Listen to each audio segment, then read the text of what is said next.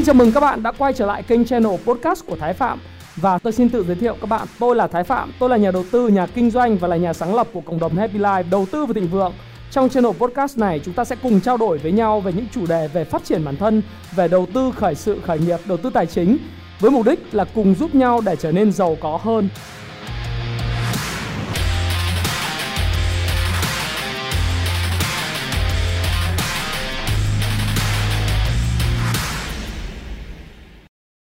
Hi, xin chào tất cả các bạn. Chào mừng các bạn đã quay trở lại với channel của Thái Phạm.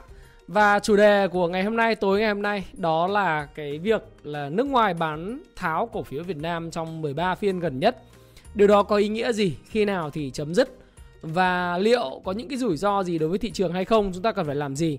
Thì đây là một trong những cái chủ đề rất là được quan tâm bởi rất là nhiều những người xem kênh Thái Phạm. Mọi người có hỏi là anh Thái ơi bây giờ à, em theo dõi cái uh, thị trường giao dịch chứng khoán thì thấy là vẫn bị nghẽn lệnh ấy, nhưng mà thấy là nước ngoài bán rất nhiều trong vòng 13 phiên gần nhất. Thì anh có cái lời giải nào cho việc này không? Và thứ hai nữa là à, theo anh thì nó như thế nào nguyên nhân và các hành động? Thế thì à, tôi thì nói thật là cái chuyện mua mua bán bán của nước ngoài ấy, thì mình cũng không bao giờ mình đi mình uh, đoán già đoán non là tại sao họ bán bởi vì mỗi một người khi họ kinh doanh cổ phiếu thì họ có những cái lý do của họ và có những nguyên nhân của họ. Do đó thì mình chỉ xem là khi cái hành xử nó xảy ra trên thị trường thì mình cũng không nên tìm hiểu về vấn đề về nguyên nhân tại sao. Tất nhiên là mình vẫn cứ có một vài những cái lý do để hỏi xem là ừ tại sao lại bán? Nhưng mà thực sự khi nó bán thì mình quan tâm đến cái hệ quả của nó và những cái cách mình hành xử trên thị trường nhiều hơn.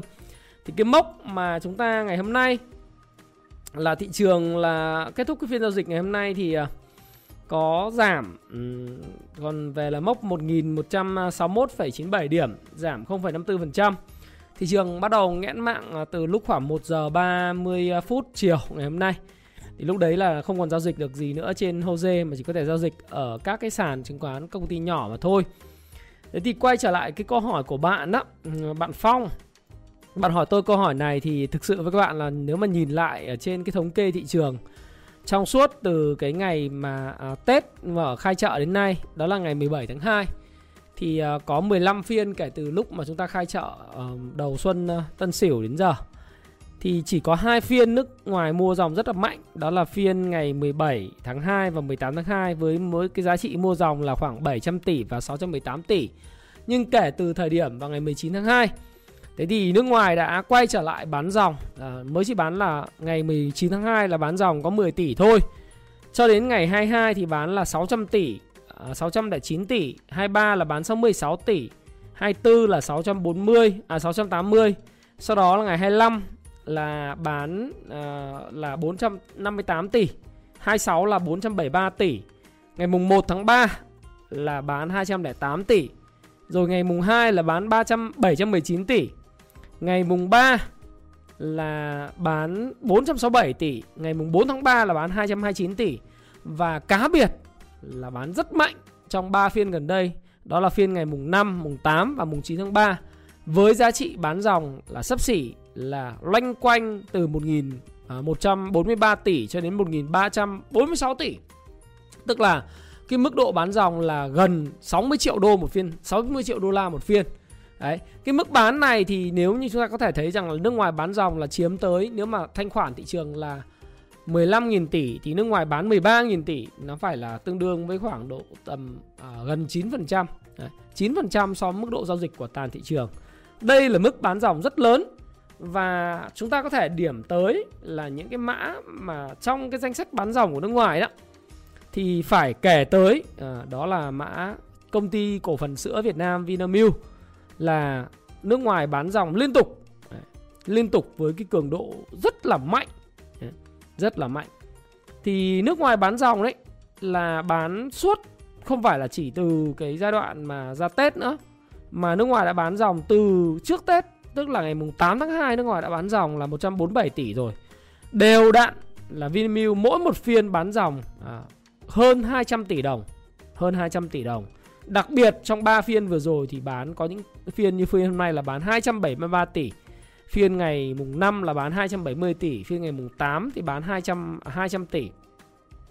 Rồi bán thêm những cái mã khác Ví dụ như là chúng ta có thể để ý tới là top những cái mã mà mà bán dòng của thị trường ấy thì uh, uh, nó còn có những cái mã như sau này. Mã PAO, điện nhiệt điện PAO, mã Hoa Sen, mã hỏa Phát, mã Vincom, uh, các cái mã như là MBB, Vietcombank hay là VHM, BIDV, CTG, SSI thì tất cả những cái cổ phiếu này đều nằm trong cái rổ chỉ số VN30. Thế thì chúng ta mới mới mới hỏi là thứ nhất là họ bán những cái gì thì họ bán toàn những cái mã trụ của thị trường. Đó là cái lý do tại sao khiến cho cái thị trường nó không có thể tăng điểm được. Mà song suốt từ phiên Tết à, khi mà mở điểm tăng tăng điểm rất là mạnh. Thế thì thị trường đã đi ngang trong vòng à, 15 phiên, à, 13 phiên kể từ lúc mà nước ngoài bán dòng và đến thời điểm này thì đang đứng trước cái hỗ trợ nói chung là ngắn hạn ở mức là vùng quanh quanh là 1.156 điểm và cái ngưỡng hỗ trợ trung hạn là lanh quanh từ 1.000 đến 1.137 điểm. Thế thì ở cái mức này thì các bạn hỏi tôi là nước ngoài bán dòng như vậy thì còn tiếp tục bán dòng hay không? Và lý do là gì? Thú thực với các bạn tôi đã nói với bạn là tôi ờ, không cố gắng tìm hiểu lý do à, vì tôi sẽ hành nhìn hành xử về uh, cái mà họ đang làm để ra cái quyết định để quản trị rủi ro cho mình thế nhưng nếu các bạn cần muốn biết một lý do cụ thể là ai bán và tại sao thì chúng ta có thể giải thích một vài những nguyên nhân liệu đặt giả định đầu tiên mà tôi nghĩ rằng là liệu nước ngoài có thể bán dòng à, cái, cái giả định đầu tiên có phải là do do cái uh, hiện tại đó là cái định giá của thị trường Việt Nam thì có phải là không còn hấp dẫn hay không? Dẫn đến là họ phải rút dòng ra khỏi thị trường Việt Nam. Đấy cái giả định đầu tiên có phải là như vậy không? Thì chúng ta hãy cùng xem. Thứ nhất là nếu mà giả định thị trường chứng khoán Việt Nam thì nếu với cái mức độ tăng trưởng GDP như chúng ta đang projection á ờ, năm 2021 ừ, thì chúng ta vẫn tiếp tục tăng trưởng ở cái mức mà như nghị quyết của Quốc hội là khoảng 6,5% thì cái uh, P trên E forward ấy, tức là cái P trên E tính cả năm 2021 tại cái mức điểm này thì chúng ta mới lanh quanh khoảng 15,1 đây là cái nghiên cứu theo Bloomberg à, theo Bloomberg. Và thị trường Việt Nam hiện tại so với Thái Lan thì ở cái mức PE forward của năm 2021 là 19,8 Indo là 16,2 Malai là 13,6 Philippines là 18,9 Trung Quốc là 13,1 Đấy. Nhật Bản là 22,8 và Mỹ là 22,5 cũng như là châu Âu là 17,9. Thế thì cái mức P trên E này chúng ta so với các thị trường uh, hiện nay là thị trường kém uh, emerging không phải emerging market mà chúng ta xem với lại các frontier market và các uh, emerging market.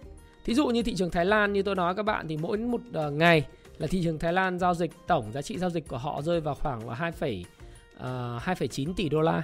Còn Việt Nam mình thì nó rơi vào khoảng 15.000 tỷ đi thì nó rơi vào khoảng là 700 triệu đô la, 600 triệu đô la, 700 triệu đô la một phiên. Còn ờ, thị trường ờ, Trung Quốc thì nó rơi vào khoảng 59 tỷ đô la một phiên. Thế thì với mức này thì tôi nghĩ rằng là thị trường Trung Quốc hiện tại sau khi mà bị điều chỉnh thì nó đang rẻ hơn thị trường Việt Nam.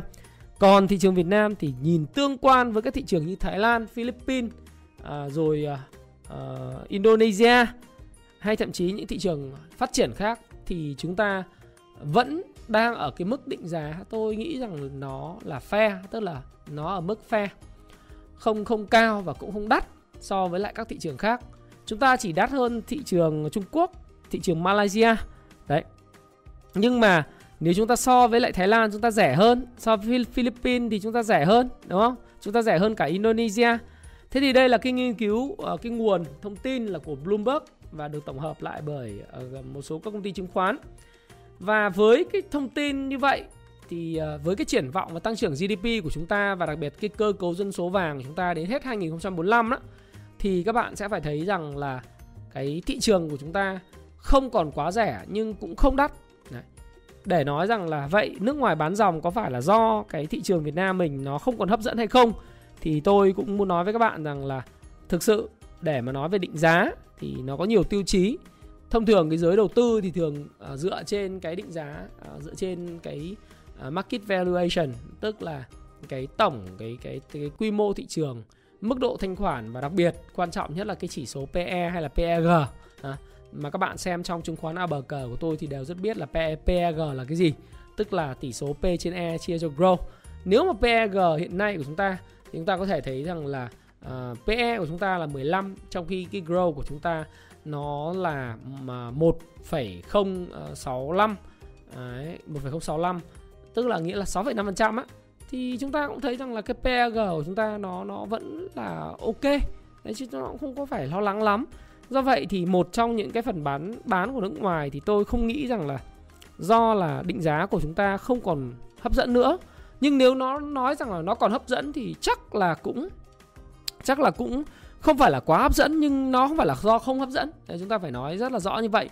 Thực ra thì cái mốc mà 1.200 điểm trong tất cả những cái video mà tôi đã làm cách đây 2 tuần à, lúc mà video về tối chủ nhật ấy, hay là cái video gần nhất là video chủ nhật vừa rồi thì tôi vẫn nói với các bạn rằng là với cái mốc 1.200 điểm thực ra nó chỉ là một con số. Mà con số này thì nó không quá nhiều những cái ý nghĩa về về nó chỉ ý nghĩa về mặt tâm lý thôi. Tức là tâm lý của các nhà tay chơi lớn trên thị trường là à nó có vẻ là đắt nó có vẻ là rẻ à, nó có vẻ là à, fair tức là công bằng. Nhưng mà à, cái hành xử của những cái thành viên tham gia trong thị trường thì chúng ta có thể thấy rất rõ. Đó là đây là cái mốc tâm lý cũng khá là cứng và trong cái video về chủ nhật tuần trước à tuần này là cái video cách đây khoảng một ngày đó thì tôi có nói rằng là thực ra thì chúng ta cũng phải chờ đợi để khi mà cái thị trường nó không có kịch bản lên ngay sợ chốt lời nhanh thì thị trường có thể đi sẽ đi sideways. Sideways và cái vùng dao động của nó có thể là từ 1100 cho đến đấy cái, cái vùng điểm này. Và à, thị trường sẽ phải tích lũy à, sau khi mà nước ngoài review tất cả những cái ETF hay là những cái nước ngoài nó bán, ngưng bán dòng mạnh thì lúc đó cái dòng tiền trong nước cũng như là những cái định giá của một số mã cổ phiếu nó ở mức hấp dẫn để mà những tay chơi lớn họ có thể giải ngân mạnh trở lại. Thì lúc đó thì cái việc vượt 1.200 điểm nếu có thì nó sẽ là một câu chuyện rất đơn giản. Bởi vì như tôi nói bạn là chỉ cần Vietcombank, chỉ cần Vinhome, chỉ cần những cái mã lớn nó tăng điểm trở lại thì thị trường vượt, nó trong một đốt nhạc có những thời điểm là thị trường Việt Nam trong một ngày tăng ba mươi mấy điểm là bình thường. Cho nên bây giờ 1161 hay là thậm chí xuống có 1130 hay là 1100 chẳng hạn thì nếu mà tăng tăng mạnh mẽ của các blue chip đầu ngành trong khi các mã khác không tăng và tiền dồn vào các mã này thì chúng ta có thể thấy rằng là uh, index có thể vượt ờ, uh, 1200 trong vòng một tuần. Uh, thậm chí là trong vòng 4 năm ngày cũng không quan trọng lắm. Do đó cái 1200 nó không phải là cái mức mà chúng ta nghĩ rằng là chúng ta sẽ kiếm được tiền đâu, mà quan trọng đó là cái mức tâm lý để nói rằng là thị trường hiện nay các cái tay to khác những quỹ đầu tư họ đánh giá như nào đối với thị trường thôi chứ nó không có quá quan trọng à, nó không có quan trọng. Còn trong cái đầu của người tiêu dùng và đặc biệt những người mà mua bán cổ phiếu kinh doanh cổ phiếu thì nó là một cái gánh nặng tâm lý à, một cái gánh nặng tâm lý.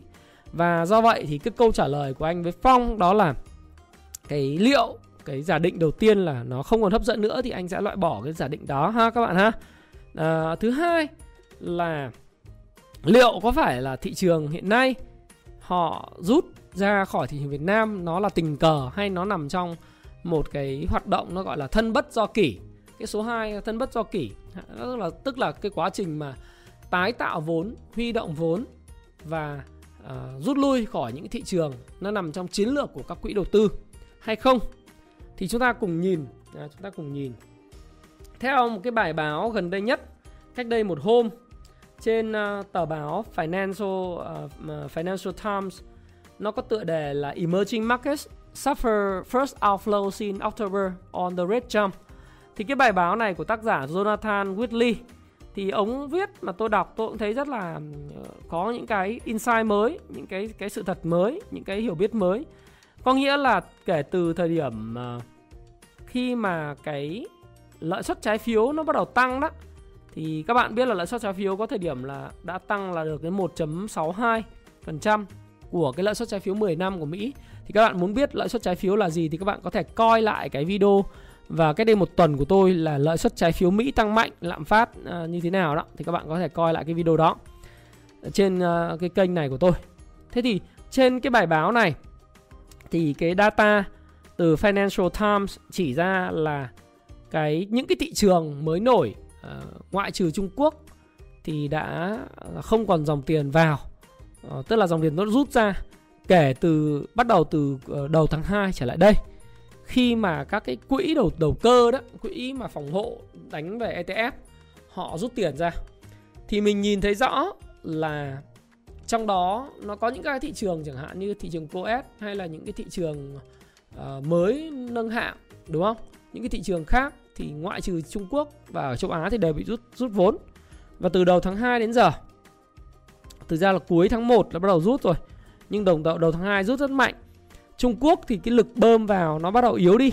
Bắt đầu từ đầu tháng 3 nó vẫn có cái luồng tiền vào rất mạnh trong cái tháng 2 nhưng mà bắt đầu từ tháng 3 thì cái lực bơm vào Trung Quốc nó cũng yếu đi bởi do những cái triển vọng ở Mỹ khi mà thông qua có kích thích kinh tế.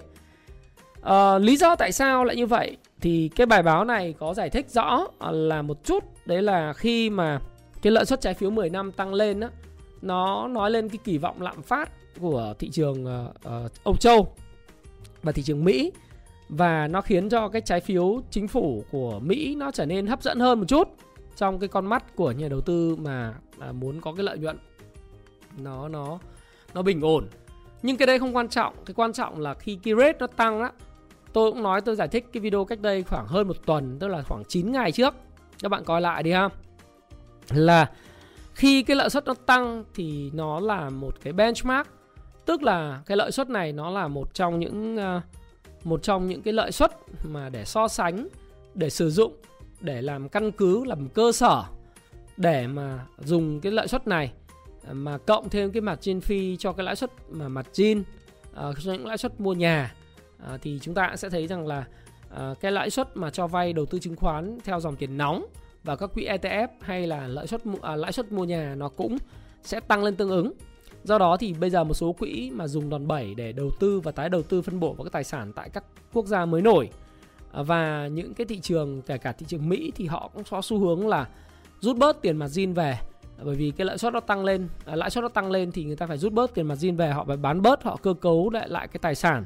Nó dẫn tới là cái hoạt động mà rút dòng ở các cái thị trường à, mới nổi ngoại trừ Trung Quốc. Trung Quốc thì vẫn có inflow nhưng mà rất là nhỏ à, các bạn ha.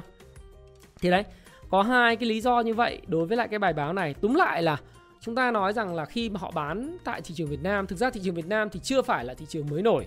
Thị trường Việt Nam là một trong những thị trường thuộc về cái thế giới cận biên nó gọi là outlier uh, ờ, outlier về market uh, ờ, những cái thị trường về cận biên. Và emerging market là thị trường mới nổi. Chúng ta chưa đến cái đó và chúng ta đang phấn đấu để được vào cái thị trường mới nổi. Nhưng khi bán ở thị trường mới nổi thì đồng nghĩa là những cái thị trường cận biên mà thông qua một số các quỹ đầu tư ủy thác để vào thị trường Việt Nam thì cũng phải bán ra. Do đó thì cái việc mà bán ra tại thị trường Việt Nam nó là một cái xu hướng cùng với cái xu hướng bán ra của các quỹ đầu cơ, các quỹ phòng hộ, các quỹ đầu tư ETF tại những thị trường mới nổi. Và nó hòa chung cái xu hướng như vậy. Và nói như vậy thì có thể nói với các bạn rằng là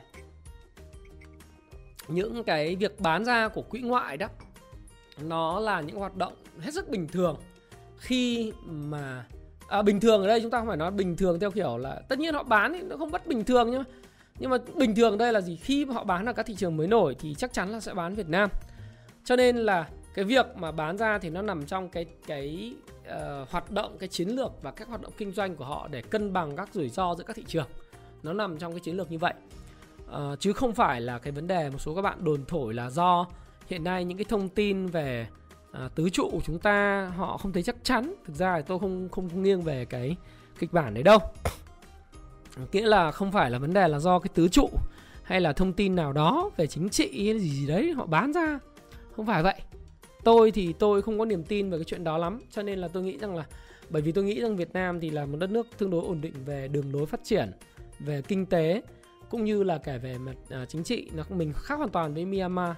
Do đó thì việc mà bán ra của thị trường nó đơn thuần nó là việc cơ cấu lại các tài sản giữa các thị trường.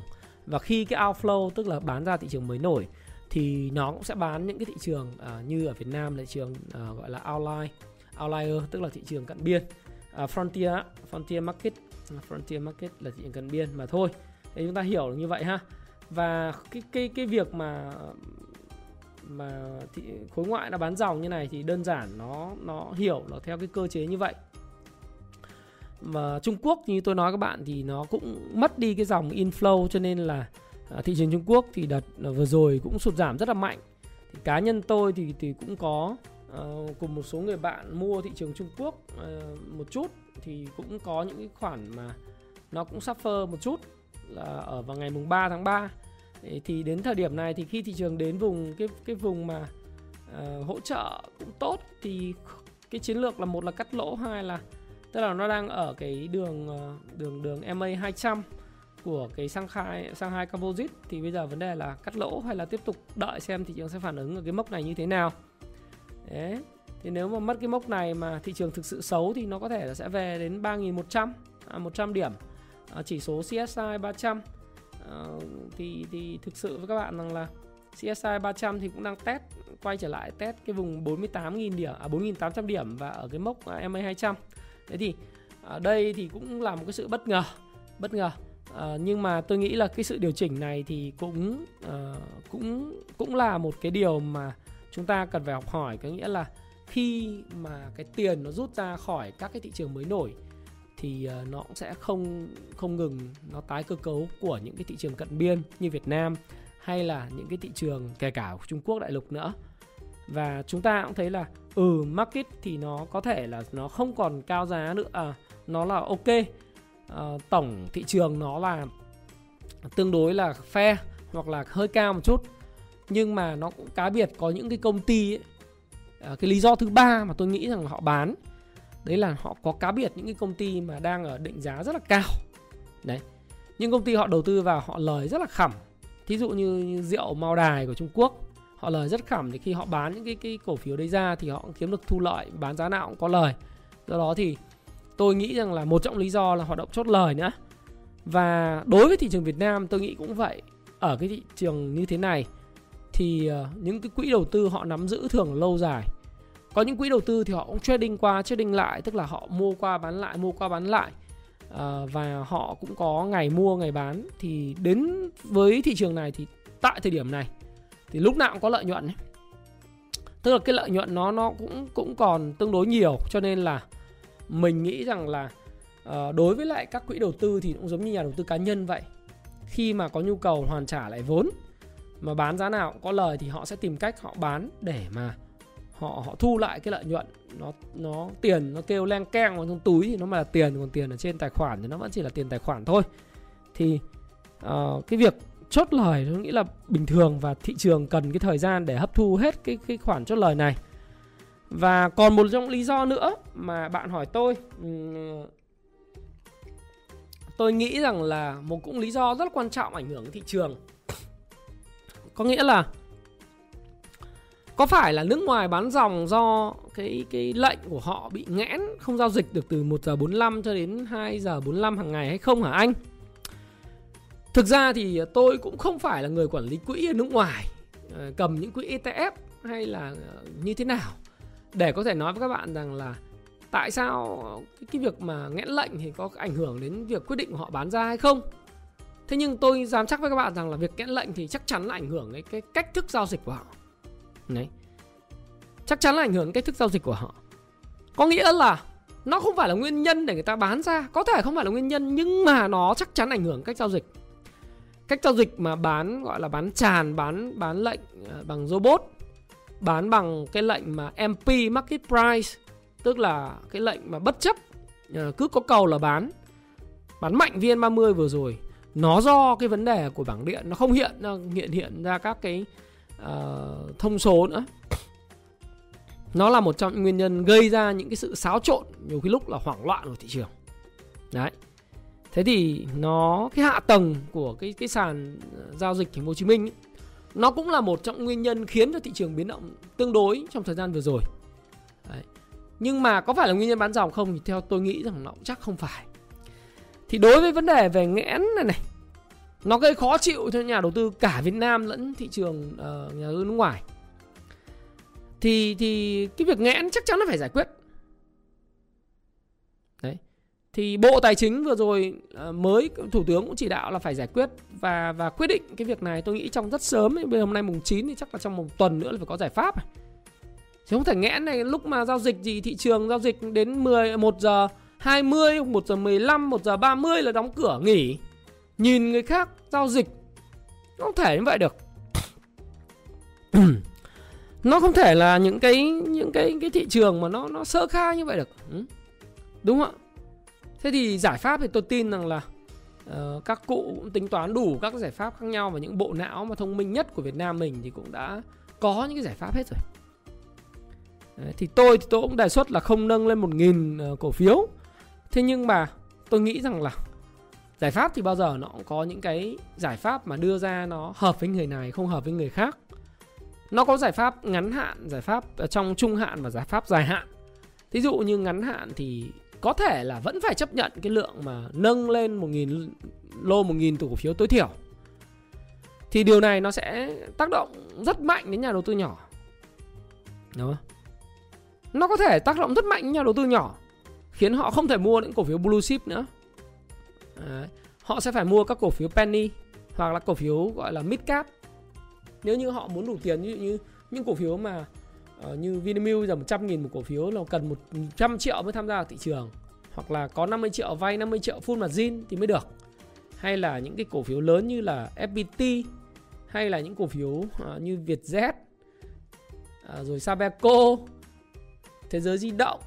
À, thì những cái cổ phiếu đấy thì cần phải cái lượng vốn nó trên 100 triệu mới tham gia được vào. Hoặc không thì bạn phải chấp nhận rủi ro, tức là bạn chỉ có một nửa tiền nhưng bạn vay công ty chứng khoán. Thì nó cũng tạo ra cái áp lực ờ, lớn cho cái hệ thống về mặt zin. Thế thì nhà đầu tư nhỏ lẻ nếu mà buộc phải nâng lên trong ngắn hạn như là một cái giải pháp chống nghẽn và nó tác động, là giải pháp ngắn hạn tôi nói là nếu như nhà và chính quyền mình chọn cái giải pháp đó thì nó sẽ tác động ngắn hạn đến thị trường và nó là giải pháp ngắn hạn và nhiều khi họ sẽ chọn cái giải pháp đó ít nhất trong vòng khoảng 2 3 tháng để mà sau khi cái hệ thống nó nó mượt thì họ sẽ trả lại cho nhà đầu tư mua lại những lô lẻ, thậm chí 10 nghìn 10 cổ khi mà giải pháp trung hạn và dài hạn nó được triển khai. Ví dụ như vậy.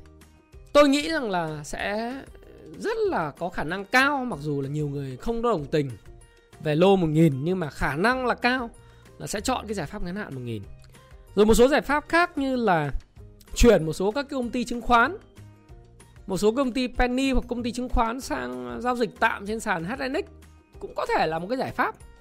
Thì vừa rồi VND họ cũng tiên phong cho ngắn hạn thôi. Còn trung hạn thì bây giờ đang thấy cái thông tin rằng là công ty FPT ấy, đang làm việc với lại ờ, sở giao dịch chứng khoán thành phố Hồ Chí Minh và ủy ban để mà đề xuất những cái giải pháp trong trung hạn để fix cái hệ thống tạm thời trước khi nâng cấp cái hệ thống của Hàn Quốc vào cuối năm trong vòng 2 3 tháng à, có thể triển khai được. Thì tôi cứ ừ, cứ nói rằng là khoảng 3 4 tháng đấy.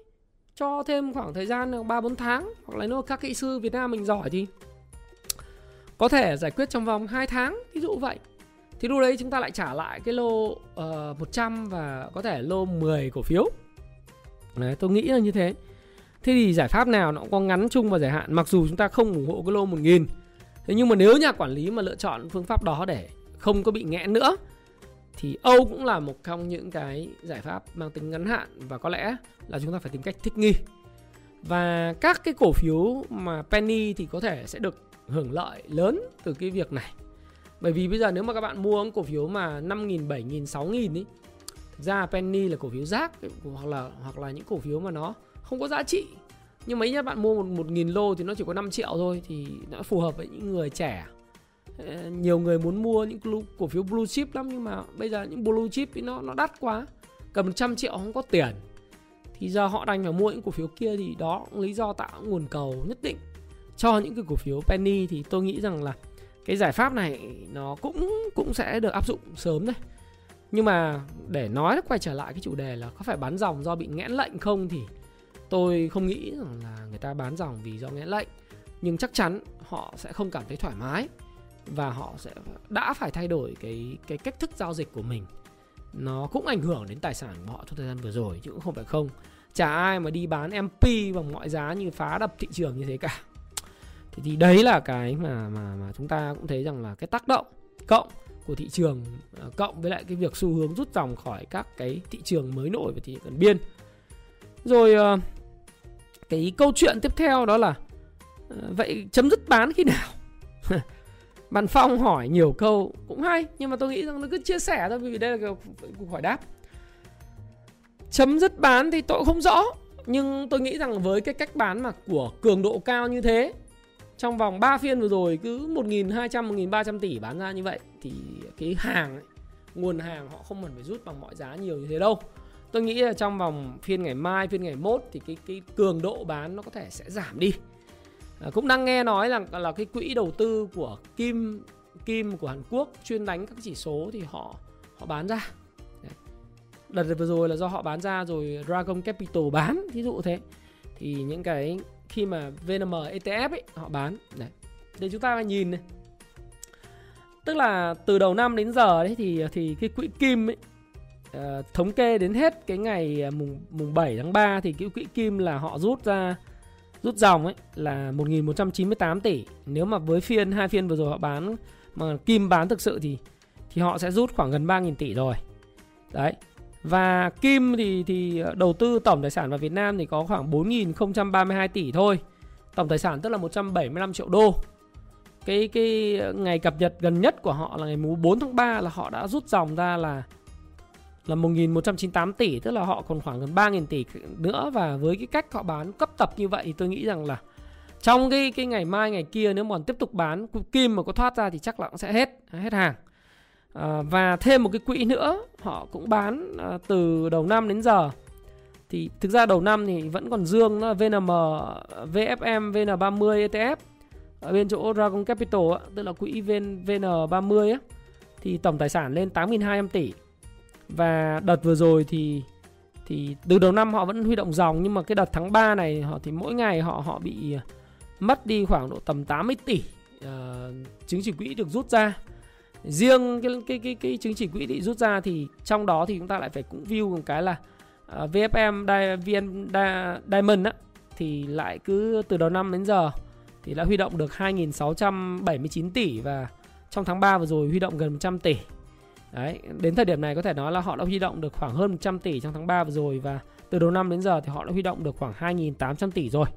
Thế thì Kim thoát thoát ra, à, VNM, VFM, VN30 thoát ra à, thì thì đây là trong hai quỹ mà ảnh hưởng ba quỹ ảnh hưởng rất lớn đến thị trường thời gian vừa rồi thế thì còn cái FTSE thì nó cũng chỉ có khoảng tầm à, à, uh, FTSE thì cũng cũng nhiều tức là nó cũng là khoảng 9.200 tỷ còn Vanex VNM ETF thì nó à, quên Vanex ấy đúng rồi VNM ETF thì nó là đang quản lý 11.000 tỷ. Thì với lại những cái quỹ như thế này thì, thì khi mà họ bán ra thì tôi nghĩ rằng là cái nguồn hàng bán ra nếu không có cái gì rất đặc biệt thì cái cái cường độ bán ra trong cái tuần tới à, nó bắt đầu từ những ngày tới nó có thể nó sẽ lên cao trào và sau đó thì thực ra ngày, mấy ngày hôm nay là cao trào rồi thì không biết là cái cường độ như thế nào nhưng mà tôi dự báo là cái cường độ nó sẽ bớt đi một chút. Còn nếu mà người ta bán mạnh hơn nữa thì tôi lại cũng không nghiêng về kịch bản đó lắm.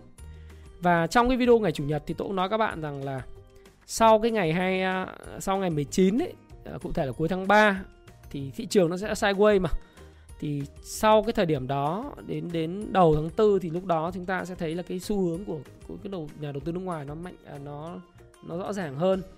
Thì bây giờ ấy cái câu chuyện là khi nào bán chấm dứt thì khi nào họ bán chấm dứt thì mình biết nhưng mà mình có thể dự báo rằng là cái cái việc bán của họ nó sẽ có cường độ nó bắt đầu nó sẽ sẽ sẽ nhỏ lại cái thứ hai nữa là mình phải để ý cái lợi suất trái phiếu 10 năm của Mỹ thì mình nói là bây giờ nó khoảng 1,6 rồi, nó sẽ còn tăng lên khoảng 1,9 1,8 1,9 thì khi mà cái lợi suất trái phiếu nó còn tăng thì họ sẽ còn bán hoặc họ bán trước khi nó tăng đến vùng đó.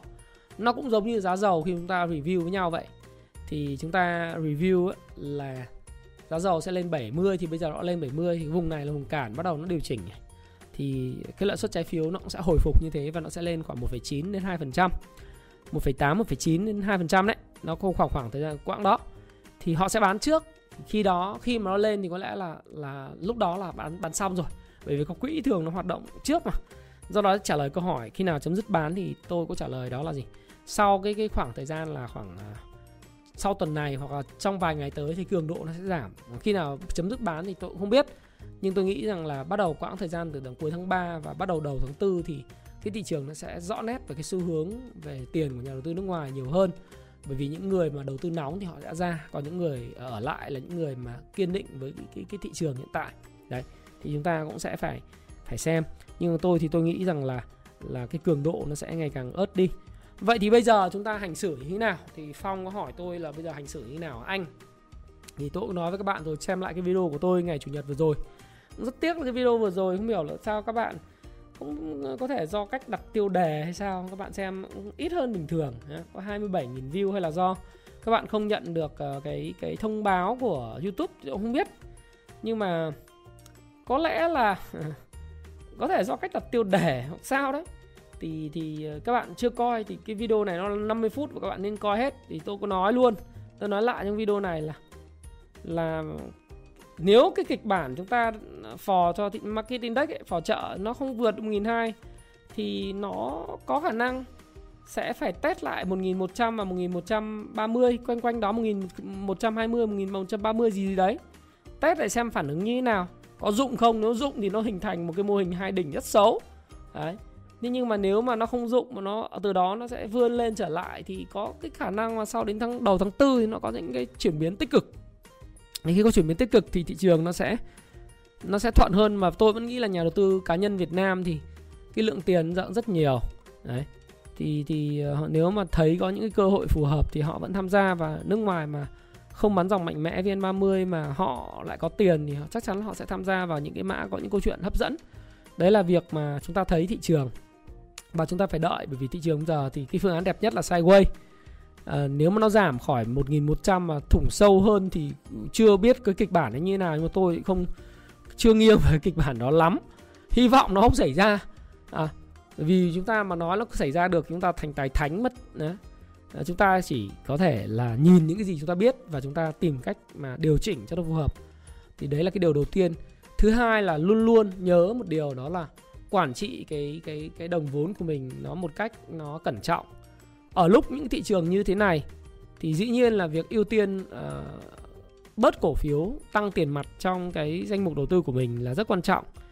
Uh, hạn chế dùng margin ở cường độ cao uh, và bởi vì margin là con dao hai lưỡi. Kể cả là một số các mã penny thì bây giờ không cho margin thì nó cũng là đánh tiền thật thì nó cũng đỡ đủ rủi ro nhưng mà đại khái là uh, mặt zin nó vừa phải hoặc là không mặt zin thì là tốt nhất. Và tốt nhất là là duy trì ở cái trạng thái mà uh, chúng ta có thể phản ứng được với lại thị trường. Chứ chúng ta không có bị động. Đấy đấy là cái điều mà tôi nghĩ rằng cách hợp lý để chúng ta có thể thể mà à, cốp với lại đối mặt với lại thị trường. Bởi vì dù kịch bản nào đi chăng nữa thì chúng ta vẫn là người có thể chủ động. Chứ chúng ta đừng để bị động. À. bây giờ ông nào mà đang full margin ở đây thì rất là lo lắng. Đúng không? Đấy thì những người mà hiện nay tiền mặt nhiều cổ phiếu vừa vừa thì họ lại trông đợi thậm chí trông đợi những đợt điều chỉnh. Ví dụ thế rất nhiều người ở nhiều vị thế khác nhau.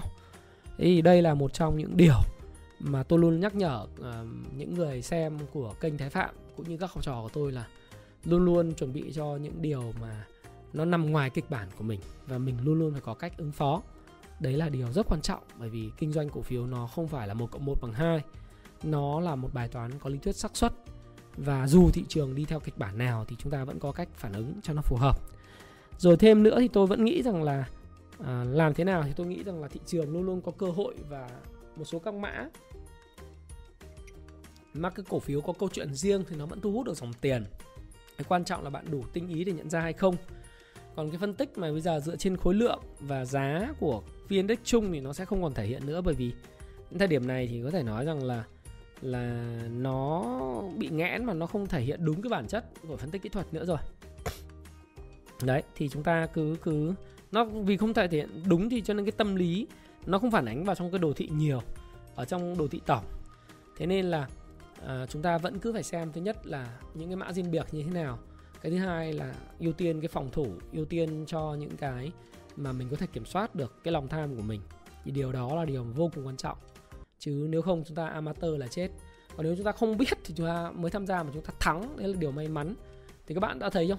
Thì à, tham gia thị trường lúc đầu hào hứng thì ai cũng thắng. Thị trường mà thuận thì ai cũng thắng. Và ai cũng thắng thì có nghĩa rằng là gì? Và ai là người thua? Đấy là cái điều có phải phải hỏi. Cái thứ hai nữa à, là như thế rồi, đúng không? Cái thứ ba là gì? Khi cái thị trường gặp như thế này, các bạn bắt đầu thấy kinh doanh cổ phiếu nó không dễ như bạn nghĩ. Và nó phải có ăn có học. Và thao trường đổ mồ hôi chiến trường bớt đổ máu bạn phải nghiên cứu bạn phải tìm hiểu mẫu hình bạn phải hiểu xác suất bạn phải hiểu những lúc mà bạn cần phải quản trị danh mục quản trị rủi ro quản trị đồng vốn của bạn ra làm sao. Thì những cái đó thị trường chứng khoán nó không dành cho tay mơ. Nếu mà thực sự bạn nghĩ tương lai của thị trường còn tốt và bạn còn gắn kết với thị trường trong vòng 10, 15 năm, 20 năm, 30 năm nữa thì có một cách thôi đó là bạn phải học. Và tôi thì tôi luôn luôn thấy rằng là thị trường chứng khoán Việt Nam á, là thị trường nó còn tiềm năng lớn trong vòng 30 40 năm năm nữa. Và thậm chí là tôi tôi còn kiếm tiền và làm việc trên thị trường này vài chục năm nữa cho đến lúc mà tôi mất cả. À. Đấy đấy là cái điều mà tôi chắc chắn không nghi ngờ gì về điều đó. À, tất nhiên nó không là một cái đường thẳng đi lên, nó có thể lên và xuống lên xuống nhưng mà chúng ta còn phải tồn tại trên thị trường và chúng ta phải chuẩn bị tất cả kịch bản đó. Cách mà thức mà bảo vệ chúng ta trong thị trường đó là kiến thức, trang bị và đầu tư cho bản thân mình. Đấy là điều vô cùng quan trọng. Đấy, vô cùng quan trọng. Nó không dễ chúng ta nghĩ, không phải cứ mua mà nghe phím hàng mà thắng. Nó phải có những cái cái lý thuyết về xác suất nó phải có những kịch bản và quản trị rủi ro và đấy đấy là cái câu trả lời của tôi cho cái việc mà nguyên nhân tại sao mà nước ngoài lại bán dòng 13 phiên liên tiếp vừa rồi bán dòng với cường độ lớn khi nào nó kết thúc và hành xử của chúng ta như thế nào. Tôi hy vọng rằng là bạn thấy cái video này của, của tôi nó rất là kịp thời cho bạn. Nó giải đáp những cái thắc mắc những cái băn khoăn của bạn về thị trường và nó giúp cho bạn có một cái định hướng tốt uh, trong từ giờ đến đến tháng tư để chúng ta có thể là bắt đầu chúng ta uh, cơ cấu lại danh mục chúng ta à, quản trị lại cái danh mục quản trị rủi ro để chúng ta có cái vị thế tốt nhất dù thị trường nó diễn tiến theo hướng nào thì vẫn là có lợi cho cái tài khoản chúng ta. Và tôi rất vui là bởi vì bất cứ những người nào xem cái video của Thái Phạm cho đến cái thời điểm này thì đều là những người rất là mong muốn kiến thức và khao khát thành công. Và tôi có thể nhìn thấy cái ánh mắt của các bạn, sự tập trung của các bạn. Rất nhiều bạn chụp hình gửi cho tôi là em đang xem video của anh. Tôi biết là bạn đang rất là khát khao về kiến thức và khát khao thành công. Và thái phạm thật sự là hạnh phúc khi mà được phụng sự tất cả mọi người, được chia sẻ những kiến thức và giúp cho mọi người có cái kiến thức để trở nên giàu có hơn. Và nếu như mọi người thấy cái video này hay, đừng quên hãy like, hãy chia sẻ, hãy comment cho tôi biết đặc biệt là suy nghĩ như thế nào về cái chủ đề này. Và muốn tôi làm thêm những chủ đề nào nữa, hoặc bạn đã xem đến đây rồi, thì vui lòng là comment chào nhau một câu để động viên anh Thái Phạm là, ông Thái Phạm là có nhiều cái cái cảm hứng để tiếp tục chia sẻ với các bạn trong video tới nha các bạn nhé và Thái Phạm, cảm ơn bạn đã lắng nghe và xin hẹn gặp lại các bạn trong các video tiếp theo xin cảm ơn rất nhiều Hãy chia sẻ những thông tin này nếu bạn cảm thấy nó hữu ích với bạn và hẹn gặp lại các bạn trong chia sẻ tiếp theo của tôi nhé.